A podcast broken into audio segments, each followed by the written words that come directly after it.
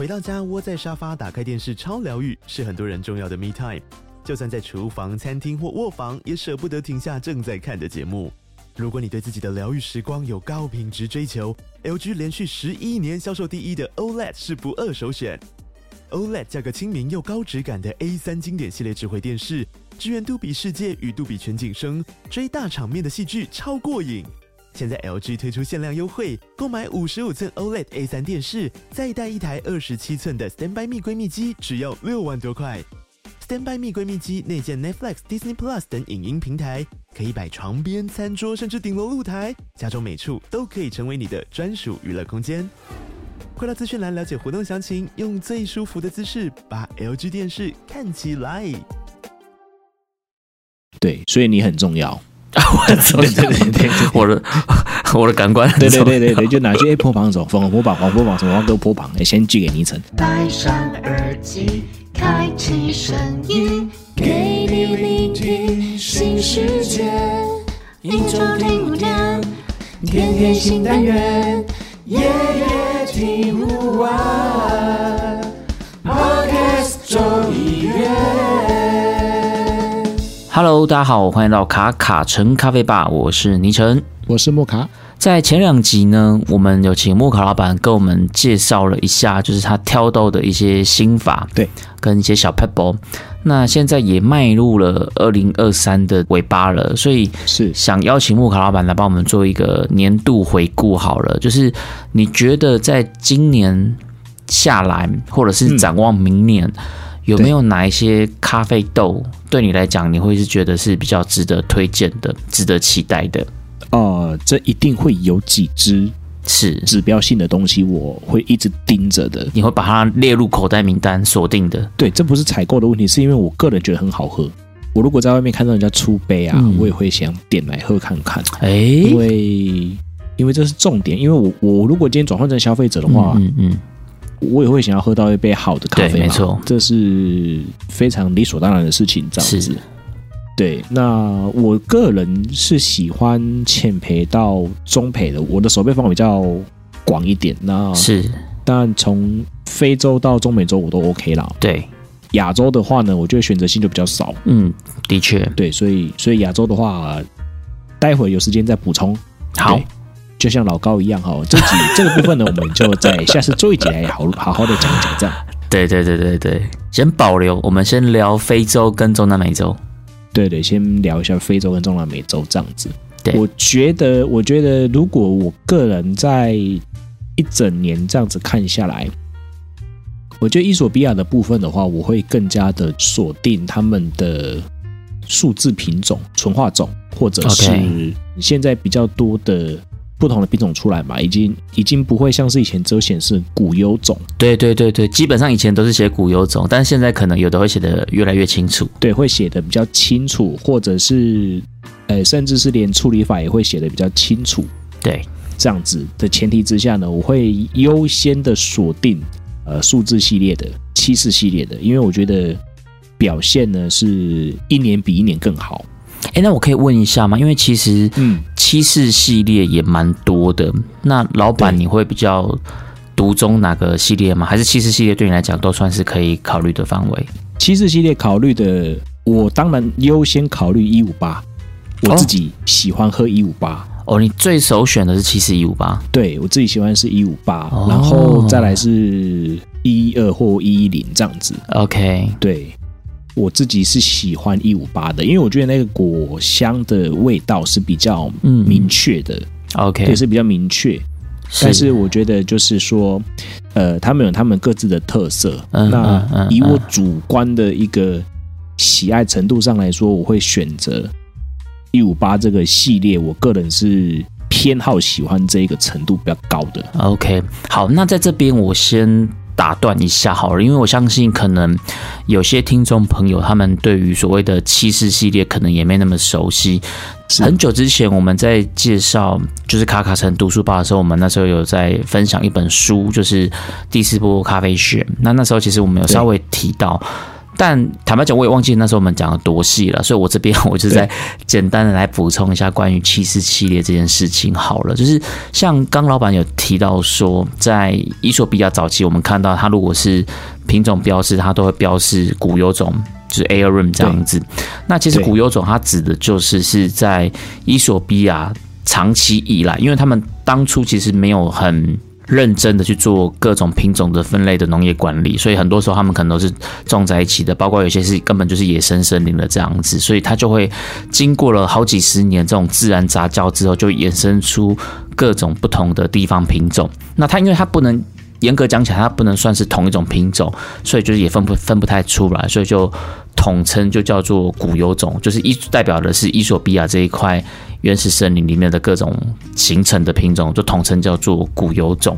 那到了后来，衣索比亚的政府，他们的官方，他们有开始意识到说，呃，咖啡对他们来讲是一个很重要的经济作物，所以他们就有类似他们的农业单位，比如像台湾也有这种呃茶叶改良场啊，或是呃农业部啊，就是会做一些育种的选拔这样子。那在一九七四年的时候，他们就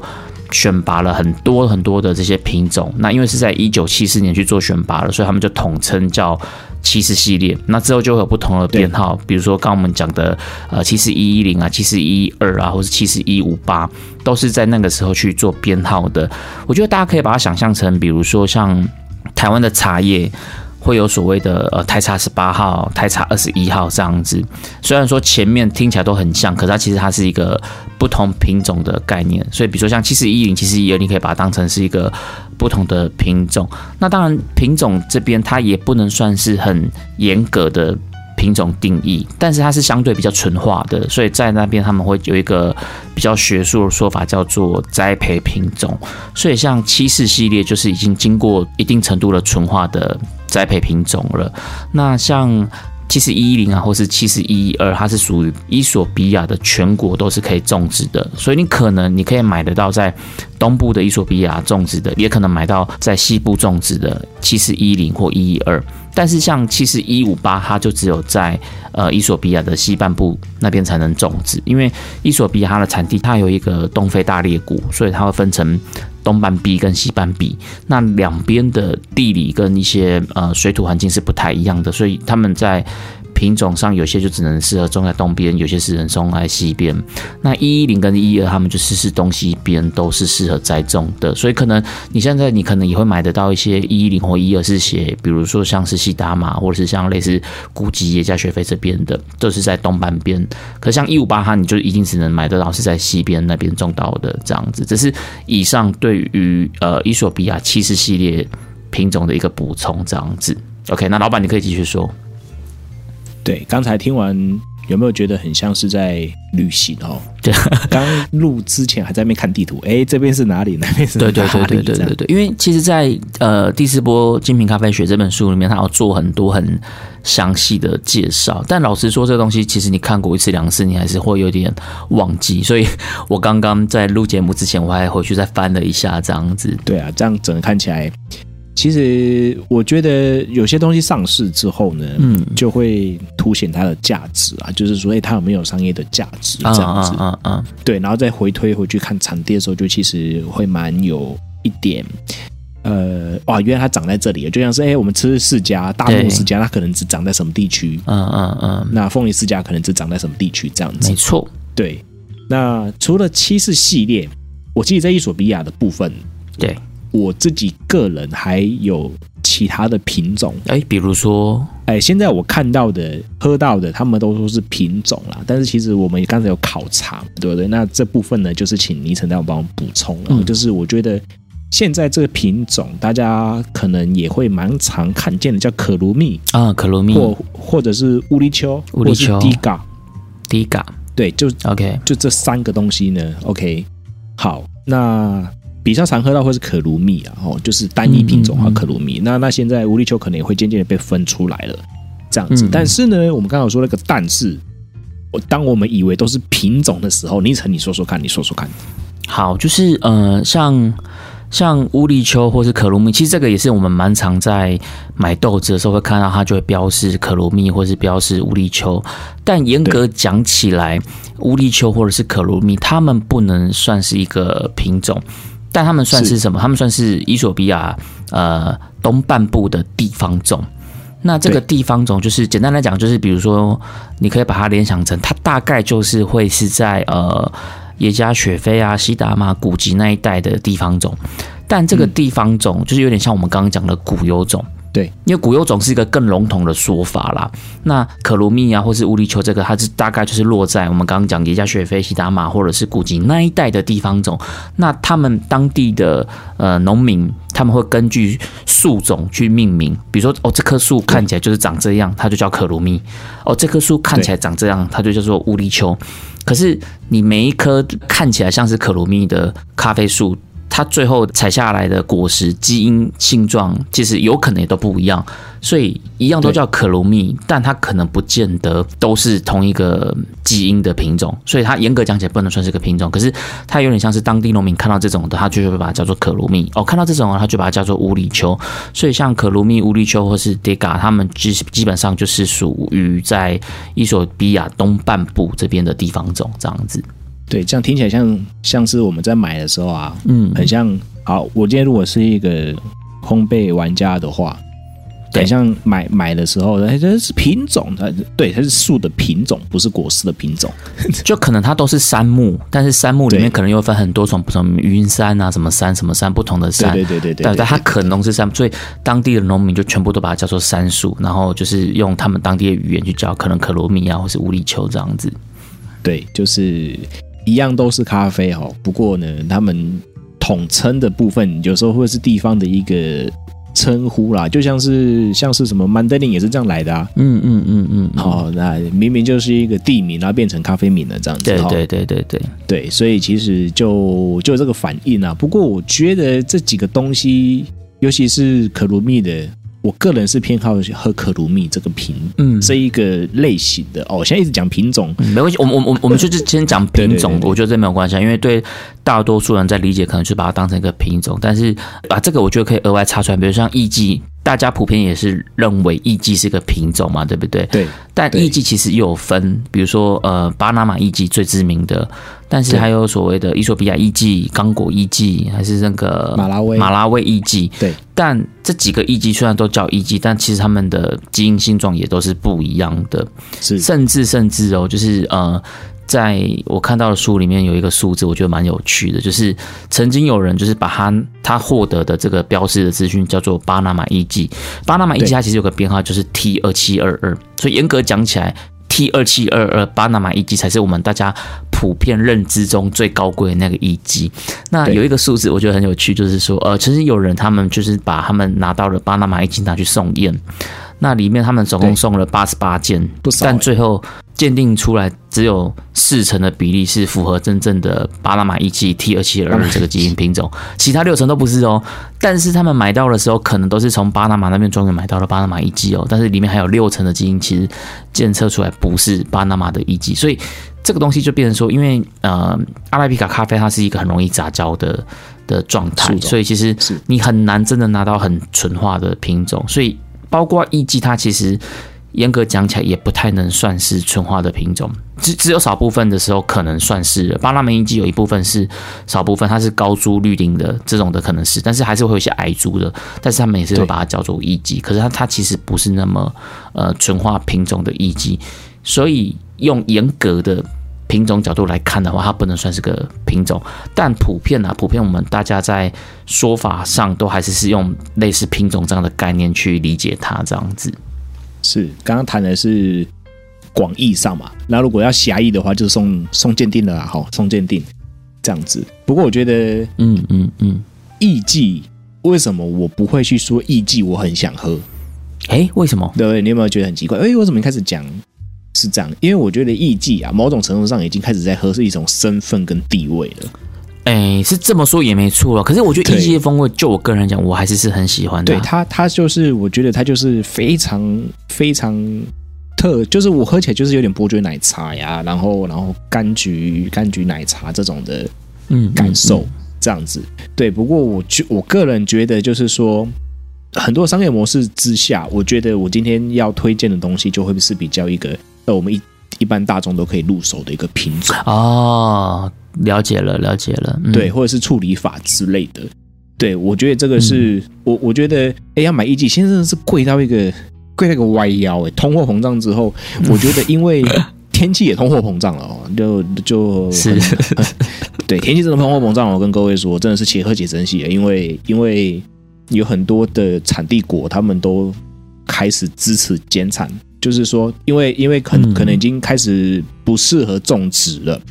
在当地对开始不适合种植，或是结果率不佳，然后就越来越少越来越少越来越少。那农民一定是想办法赚钱的嘛，嗯嗯，对，那就会有可能减产，他们要种别的了。还是比较多在推荐一些可能在未来几年会比较常见的一些品种、嗯、尤其是在 C O E 上面我们也会看得见的一些，像中美洲的话，我个人就蛮喜欢希罗索的。哦，希罗索也是一个很知名的品种。对，我觉得这只虽然说出来没几年了、啊、嗯，出来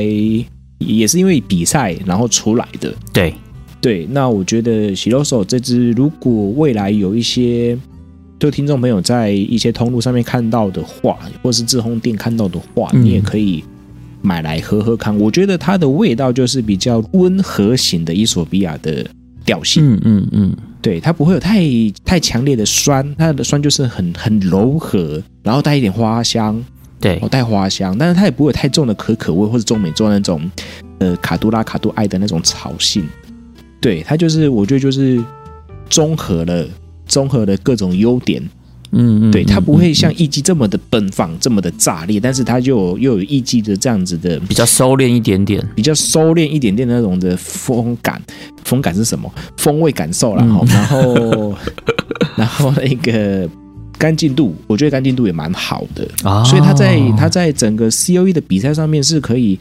有时候常常进前十名都没有问题的。嗯嗯嗯。像希罗索之前会声名大噪的原因，就是因为他曾经是被赞誉为有可能是可以成为艺伎之后的另外一个后起之秀，所以他是被当成是跟艺伎来互相抗衡的一个品种，所以那时候我觉得是也是算是蛮有名气的。对，呃，后来我在 C O E 的一些杯测会上面有喝到的时候，我觉得哎、欸，虽然说前几名的确表现也不错，但是我觉得很亮眼。嗯。真的是希罗索是算是他可能就是排名比较后面而已，因为前几名都是艺伎，对，通常都是这样子，霸榜，对，直接霸榜，前五名都艺伎，第六名希罗索，嗯，对，就这样子。他也曾经有赢过艺伎过了，对。那我就觉得说，哎、欸，靠，其实我如果这样喝起来，我还是比较喜欢希罗索。哦，真的吗？对，就是前五名这样喝下来的时候，我觉得，哎、欸欸，可是我觉得第六名。他, 他其实上到前五名是没有什么毛病的、嗯嗯嗯，我个人觉得啦，我个人觉得给他前五名也是没什么毛病的。这个我觉得跟木卡老板的想法蛮不一样的，就是是、哦、其实我当初最一开始接触到希罗索这个品种、这个名词、这个名字的时候，也是从当初我们在做卡卡城读书吧的时候，我就是看到了，然后我就很期待。所以在那之后，就是我如果在市场上有看到希罗索的话，我就会想要喝看看这样子。对。那后来的确就是也喝到了，但我就觉得他给我的那种、嗯、怎么讲，就是因为我把它想象成艺伎那种调性，所以我对它是那样子的一个预期心理这样子。是、okay. 那后来确实我觉得它的花香确实是没有像艺伎来的那么奔放，就像刚刚老板说的，它就是是比较内敛的，因为希罗索基本上应该都是哥伦比亚的啦。基本上都是哥伦比亚的，然后是的，我自己比较喜欢的调性，因为 我, 我就是一个偏花香派的，所以 对, 对, 对我来讲，我我就有点期待它有艺伎的那种调性。如果以后有这个，然后又不用艺伎那么贵的话，那我就觉得哇，那以后就喝这个就好这样子。但我喝了觉得，对啊，它给我的感觉，我觉得刚刚老板讲的蛮蛮贴切的，就是有点像内敛版的艺伎，或是内敛版的伊索比亚。可是因为对我来讲，我就是喜欢那个奔放，对，所以它的这个内敛反而就不讨我的那个。就比比较美哈、欸，就比较不是我的菜，对对。不过我觉得可能你喝到等级跟我喝到等级有一点差距哦，这个也是有可能。对，我觉得是有有可能，因为我喝到的是 C O E 等级的。对对对对对，因为我喝到应该应该就是一般等级的。对对，就市售等级的这样子。我觉得这两个等级在咖啡里面很讨厌。嗯，对，北北极艺伎哦，或者是北北极三明明这样。那那特殊批次做出来的东西，它就是比人家高一级，一定有差啦。因为这个我觉得不管是它的后置处理，或者是我们刚刚讲的，因为品种的纯化度其实有差， 对, 对不对？像我刚刚讲一样，你都觉得是巴拿马艺伎了、哦，就是我们先不要管说艺伎有分伊索比亚艺伎、刚果艺伎、马拉维艺伎、巴拿马艺伎，这个一定就会有差了嘛，对不对？对、啊。但我们今天光是只把范围局限在巴拿马艺伎里面，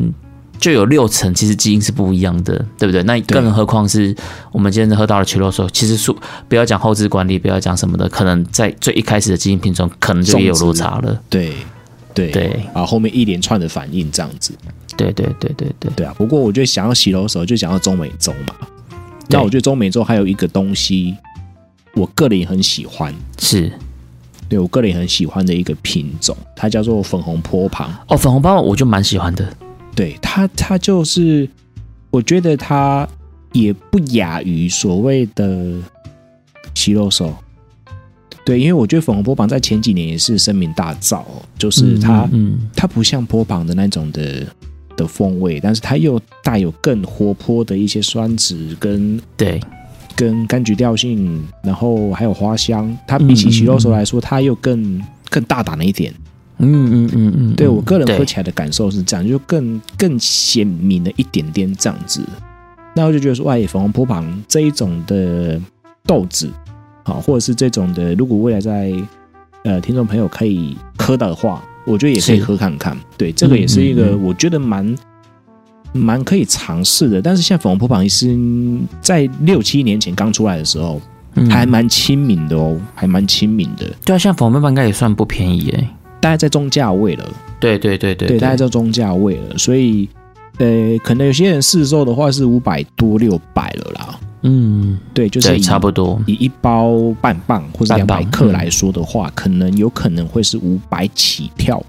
对，嗯、那有一些可能。他们制成比较大量的可能会到四百多，或者是接近四百块这样子的一个一个开价。不过我觉得也算是价钱也会渐渐的上去了这样子，因为人家还是在国际场上是算是有名气的嘛，哦，就是渐渐的嗨上去了哦。那风味上也嗨上去了，价钱上也会嗨上去。对，不过我觉得就是还是可以去试看看啦，因为如果有出杯的，我觉得 这, 这没有什么大不了的，就是去喝看看。对，坦白讲，如果今天我去到一间咖啡厅，然后它的豆单里面，它的出杯的豆单里面有粉红波旁的话，我我给这间咖啡厅的印象分数会拉高，是不是？对，对我来，对我个人来讲啦，因为对不对？呃，如果今天豆单里面有希罗索或是有粉红波旁，我给他的印象分数都会拉高，都会拉很高，都会拉高。对，就是我会觉得，哎呦，这个店家应该是蛮有品味，或者哎呦，这个店家应该是蛮厉害的。对。但是相较起希罗索的话，我我会比较喜欢粉红波旁多一点点。对，所以。我希罗索我可能我会对店家因素分高，但是我不一定会点。对，但是粉红波旁我应该就会点。如果我今天看到出杯的豆单有粉红波旁的话，我应该就会点，就是我就想要再喝看看这样子。然后讲到粉红波，我觉得可以讲一个蛮有趣的事情，就是最早的时候啊，因为波旁种就是会有分黄波旁啊跟红波旁，黄色跟红色。对，对那最早的时候我们都以为所谓的粉红波旁就是是黄波旁跟红波旁它去杂交变成粉红波旁。对，听起来好像蛮合理的嘛，蛮合理的嘛，黄色、哦、红色就、啊、变成一个粉红色出来，好像蛮合理的，淡化了嘛，对，颜色淡化了。对，但是后来其实去做那个基因鉴定的时候，就发现，哎呦，其实粉红波旁它可能跟波旁没有关系哦。它就是另外长出来的咯。呃，它有点像是什么？它有点像是铁皮卡跟伊索比亚的地方种。我们最早在讲伊索比亚时候，讲到伊索比亚的地方种嘛，对不对？对。对那包包括艺伎最一开始也可能算是是伊索比亚的地方种这样子。那粉红波旁它其实应该是就是铁皮卡跟伊索比亚的地方种去混出来的。对。对，但是也是有可能有一些是从波旁去混到伊索比亚的地方种啦，因为。在我看到的数据里面，就是曾经有一次，就是呃做了一个鉴定，里面他们有十九个样本。对，那在这十九个粉红波旁的样本里面去做基因鉴定，里面有七个，十九分之七，它是铁皮卡跟伊索比亚地方种混种出来的，然后有八个是波旁种混伊索比亚地方种，对，有三个是单纯的波旁种或铁皮卡种，然后有一个是完全跟这个没关系，在十九个样本里面，所以粉红波旁它可能不是波旁哦，就是它可能有一部分有混到，但是也有可能它其实完全跟波旁是没有关系的，没有，对，这个这个又回到我们刚刚讲的，反正对，这又回到我们刚刚讲的，就是在咖啡园里面，它的不同的品种，它们其实会不断的去杂交混混混混到后来，你可能都觉得它是粉红波旁，但是就这几个粉红波旁里面，它去鉴定出来的基因基因结果也都不太一样。可是我觉得最有趣的地方是什么？就是我们刚刚讲十九个里面，它至少有十五个是有混到伊索比亚地方种的基因，是是是，对对对对对对，所以我觉得这就蛮符合我自己的感官经验的，因为我、okay. 我, 我就是一个喜欢喝伊索比亚的人，对，所以我也喜欢喝粉红波旁的时候，我看到这个数字，我就觉得啊，合理啊，对啊，对啊，对啊，对对对对对对，因为对我就是觉得它有伊索比亚啊，对，因为你看我喜欢的艺伎啦，或者是伊索比亚这种啦，它就是基本上就是都是这种柑橘花香调性的，那像。呃，粉红波旁它就是也是我喜欢的，结果发现，因为我我那时候我就觉得很有趣的原因，是因为我其实是不太喜欢喝波旁种的，对，因为因为中南美洲的大宗就是有一种你不喜欢的味道，我知道，对我就觉得很很无聊，很无趣这样子，啊，通常就是烘到中培以上这样子，对对对对对对对。对啊，就是中南美洲的大宗主力就是这个，啊、不管你是红波旁、黄波旁，啊，最后就可我就是最后就可可掉啊，哎、欸，最最通常就是我就觉得蛮无趣的这样子，所以我那时候就会觉得哇，粉红波旁很特别，它是波旁里面的佼佼者， 对, 对我来说、欸，怎么有点水果味？哎、欸，就后来发现啊，原来是因为也是混到了伊索比亚，它就是伊索比亚喽。对对对，所以我就觉得啊，我真的是一个不折不扣的伊索比亚的铁粉。对啊，那这样子这样子好了，以后就是只要有那种什么波旁种，就拿给你喝，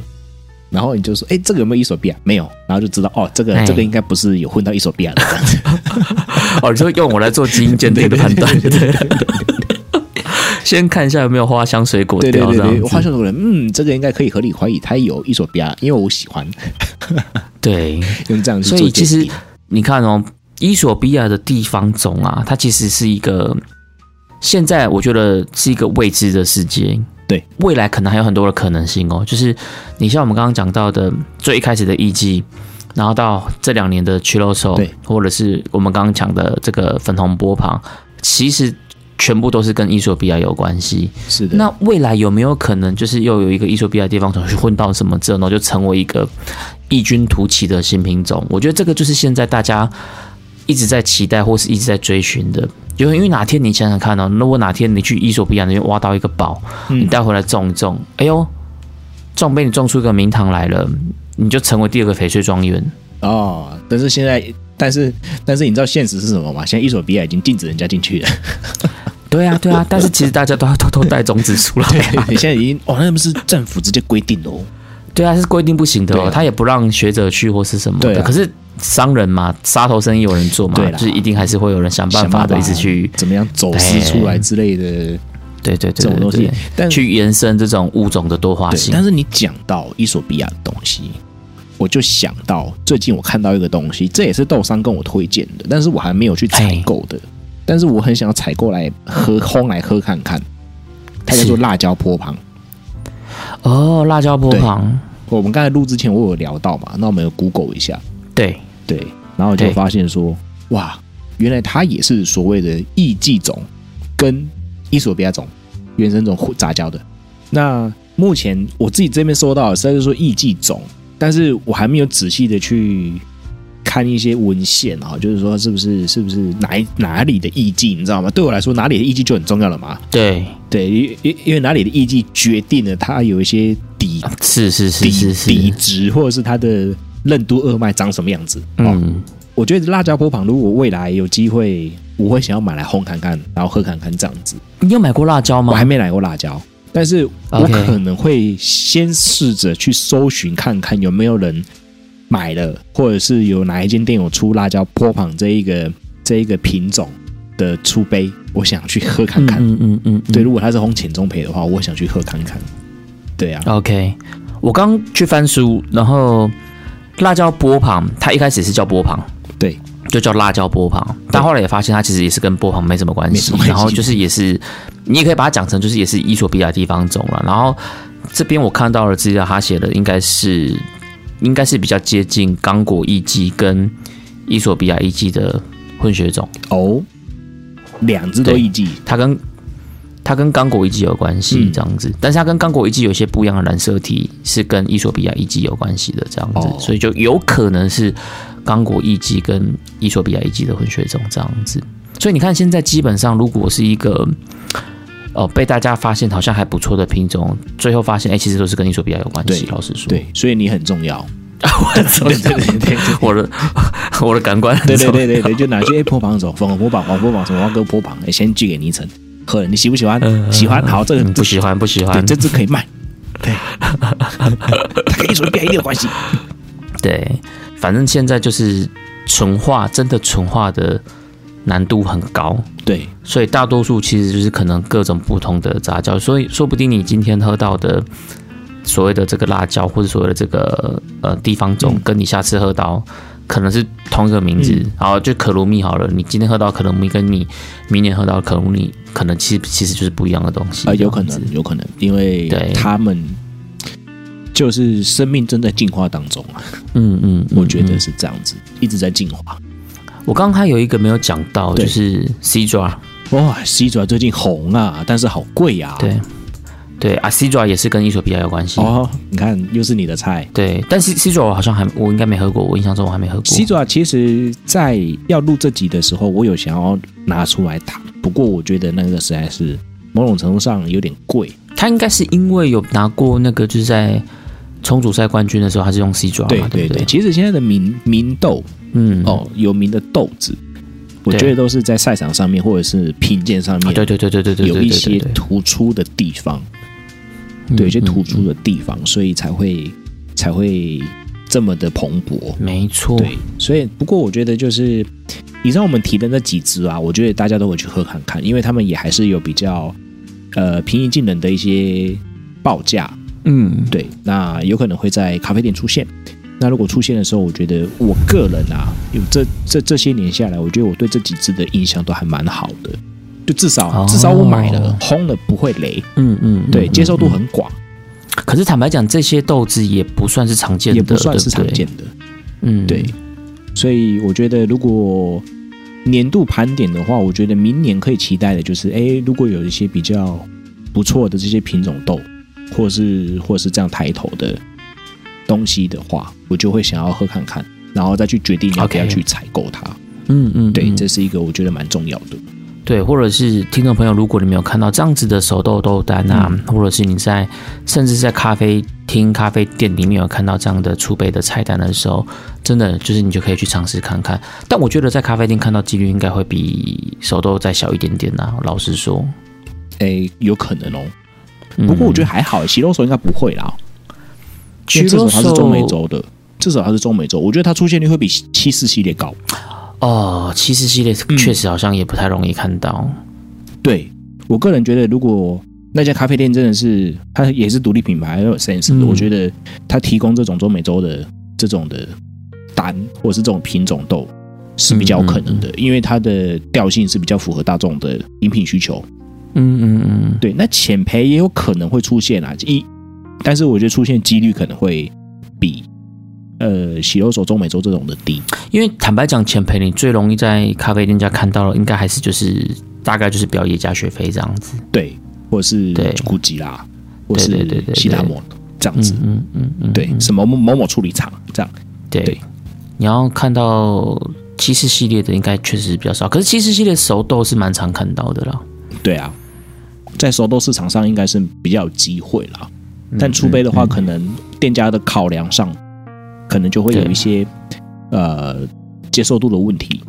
嗯, 嗯, 嗯，对。不过我觉得，如果他们愿意煮的话啦，也不错，可以试看看。是啊，是啊，是啊，是啊。但相对的，对啊、这样子他们的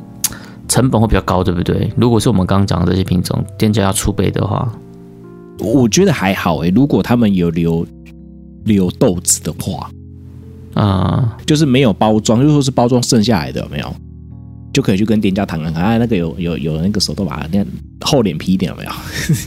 我都有、欸、我是说出杯哎，出杯应该还好吧？我觉得个人我我个人觉得还好、啊。如果我有剩的豆子的话，我就会冲。哦，但是如果不是不是连锁体系的，因为连锁体系他们本来就有自己的固定的模式，你知道吗？对啊，但是我是独立店家，因为，因为他们如果今天就是进一般的哥伦比亚或是一般的耶加雪菲，对，它成本都会比我们这个来的低很多啊。对，但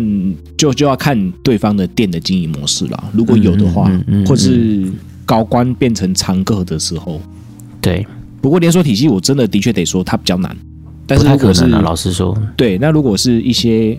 为连锁体系他们都是什么直接写哥伦比亚、维拉省精选啊、纳尼龙省精选啊，对、啊、对、啊、对、啊、对、啊、对、啊、对、啊、对、啊、对、啊、对、啊。OK， 这几个部分啊，瓜地马拉精选啊，哦这样子，哦安提瓜精选啊，但是他们基本上，如果是听众朋友是比较常去于独立店家的话，嗯嗯，说不定有机会。是，对，说不定有机会。像我自己现在在选咖啡豆的时候啊，我觉得我觉得我可以提供一个，它应该不算是很正式的观念，甚至是不太被接受的观念，那就是以前我们在挑豆子的时候，我们可能会去看产区这件事情。对，那那时候都会觉得说，哦，产区为什么要挑产区？因为会有所谓的风土特性哦，风土味， 对, 对不对？以前我们看到的资料都是这样写，哦啊啊啊、风土特性、风土味，对对对对对对。但我现在，对，但我现在其实觉得不太算是，就这个说法，你不能说它错，但是这个说法我觉得可能有点笼统。为什么？因为这个可能是会反映到这个国家或是这个产区，他们的适合。水土环境适合种植的就会是某些品种，对。再来就是这个产区或者这个处理厂，他们会有固定的处理方式，对。所以这个产区的风味之所以会跟其他的产区不一样，我觉得不太是因为风土，而是因为品种跟他们的处理习惯。是，对，因为 你, 你说真的是风土去造就了这么多的风味，我觉得好像 也, 也说不太过去。但当然，风土会导致你适不适合种这个品种，这个你可以说算是风土啦。但我自己就会觉得说，这个其实比较像是不同的地方，它会适合种植不同的品种，跟不同地方他们会有习惯不同的处理方法，最后就会是形成了那个产区的特色风味。没有错，对我个人我的理解比较像是这样，但是我觉得这个说法可能不是那么的。正统啦，就是这个东西是有可能会被挑战的，但是就我个人的观点来讲，我现在其实会更加的去留意品种这件事，尤其是当我经过我的验证之后，发现哎、欸，我喜欢的东西基本上都跟艺术比较有关系的时候，我就觉得、嗯、哇，感觉品种它就决定很多事情。当一件特殊处理法，它会是另外一件事情。对，可是如果就传统处理法来讲的话，我觉得品种对我来讲就是一个蛮重要的。挑选因素是一个选择，对，我提供一个比较不被主流接受的一种想法给大家参考。不过这个其实我个人有也有在一些场合上面，他们也提到这件事情。这件事情其实也没有错，例如说，好像像是有些地方开始用什么所谓的肯亚式水洗用在其他的国家上，嗯、对，然后去造就不同的味道，嗯、所以就有人去研究说，哎，那到底是？肯亚这一个豆子的风味到底是因为 S L 二八三四 所造就的、嗯、还是因为他们那边的传统的处理的方式然后产生的菌种然后后置发酵的方法导致了他们这样的特殊风味呢？对对对对 对, 对, 对这个就有人拿出来去去做，一定会有人拿出来做学术研究，因为我们都想得到的，是是是，学者们一定更想得到。你知道最早给我这个观念的是我们有一次在访周竹园的方正伦老师，那那时候就有聊到呃，比如说什么印尼所谓的斯波法这样子，对对 对, 對。然后我们都会，比如说你看文献，你也都会说哦，斯波法是当地的一个适应当地气候或是什么产地啊、风土啊什么，就会出来这种风味。对。但其实它其实就是处理法的风味。对，就是你你今你拿别的地方的豆子，你去用那种处理法，你可能就是也会得到那种风味。是，所以它跟处理法的。风味关联性比较高，而不是跟所谓的所谓我们在讲的什么风土味这样子。对，再连接到我们刚刚前面讲这么多跟艺术比较相关的这件事情，就让我觉得说，哎呦，好像给我一个不一样的猜测或想象这样子。OK， 不过这种想象呢，我个人认为就是去喝。去体验，对对对对，去喝，对，因为在在我喝之前，我也不知道这些东西都是跟艺术比较有关系，我就单纯觉得说，哎、欸，这个我喜不喜欢？欸、然后没想到翻书翻一翻，哎、欸，全部都跟艺术比较有关系呢。对对对对对，就觉得哇，很特别。好了，那节目最后我们再来帮大家总结一下，就是今天尼成跟莫老板提到的，就是呃，如果之后你有看到类似品种的豆丹的话，那不妨可以去尝试看看。那在伊索比亚的话，你可以考虑的就是七四系列。那七四系列也比较常见的，可能就是七四一一零或是七四一一二，这个是在呃东半壁跟西半壁都可以种植的。那另外就是还有一个是只有在伊索比亚西半壁会生产的七四一五八，这个是所谓的七四系列。如果有看到的话，你们可以喝看看。那另外呢，就是在伊索比亚的东半壁，就是耶加雪菲、古吉、西达玛这一带的地方种，就是可鲁蜜，然后乌力丘，然后 Dega 这些的，你们也可以喝看看。那如果是中南美洲的话，就会有所谓的呃 Chiloso， 然后粉红波旁、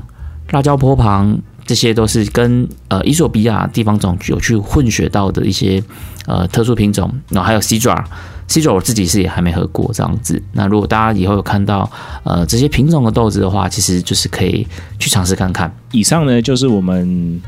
这一集的一个推荐。对，没错。那如果大家有在哪间咖啡厅看到了哦以上这些豆单的话，也欢迎你私讯跟我们讲。其实